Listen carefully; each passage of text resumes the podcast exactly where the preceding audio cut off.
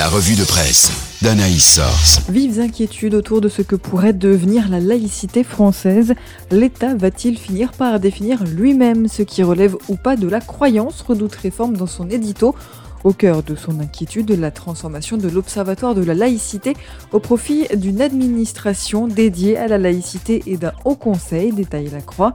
À la base, son rôle était de conseiller et de guider le gouvernement en ce qui concerne l'application de la laïcité de façon autonome, rappelle Info Chrétienne.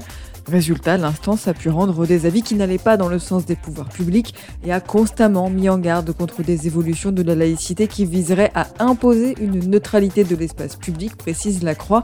Faut-il donc y voir une volonté de bâillonner l'instance? Pour la vie, ce changement a tout pour inquiéter alors qu'une ligne laïque dure s'impose depuis plusieurs années et on peut craindre le passage d'une promotion de la laïcité comme cadre juridique commun à tous à une vision restrictive contrôlant les croyants. Mais dans son combat, le christianisme s'est trouvé un allié étonnant, Michel Onfray.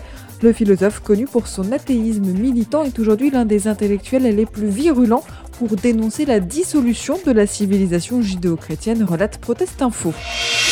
On continue sur les sujets qui fâchent avec le retour d'un projet de loi pour légaliser l'euthanasie et le suicide assisté. Pour Info Chrétienne, il s'agit d'une offensive bien orchestrée lancée en plein combat pour la vie face au coronavirus et donc au moment où la peur de la mort est à son comble. Pourtant, la Croix estime que pour les partisans de l'euthanasie, ce texte tient moins d'une offensive que d'un aboutissement. Dans Famille chrétienne, l'archevêque de Paris s'étonne d'une société qui, dans le même temps, prive les patients en fin de vie de la liberté élémentaire de voir leurs proches au nom de la sécurité sanitaire et prétend leur créer un nouveau droit, celui d'être euthanasié. Dans Réforme, un professeur de l'université Lyon 1 s'interroge sur le réel besoin d'une loi autorisant le suicide assisté, ce qui pourrait mettre en question l'essence même de l'éthique médicale, alors que des solutions concrètes existent déjà aujourd'hui. Alors que plusieurs sondages donnent les Français très largement favorables à l'euthanasie d'après la Croix, le sujet continue de cristalliser les tensions au sein même de la majorité.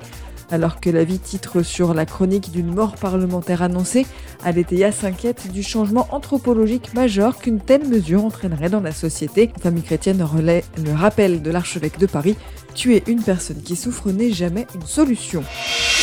On termine en musique avec un peu de culture parce qu'il paraît que la musique adoucit les mœurs. Aletheia s'intéresse aux instruments de musique de la Bible et revient cette semaine sur les tambours et tambourins étroitement associés tant au chant qu'à la danse. Mais aujourd'hui, plus besoin de tendre des peaux d'animaux pour danser et chanter. Certains le font avec guitares et batteries à l'instar de Justin Bieber qui a dévoilé un nouvel album considéré par Info Chrétienne comme une véritable profession de foi. Alors dansons et chantons car la vie rappelle que nous n'avons pas à désespérer pour ceux qui n'espèrent pas.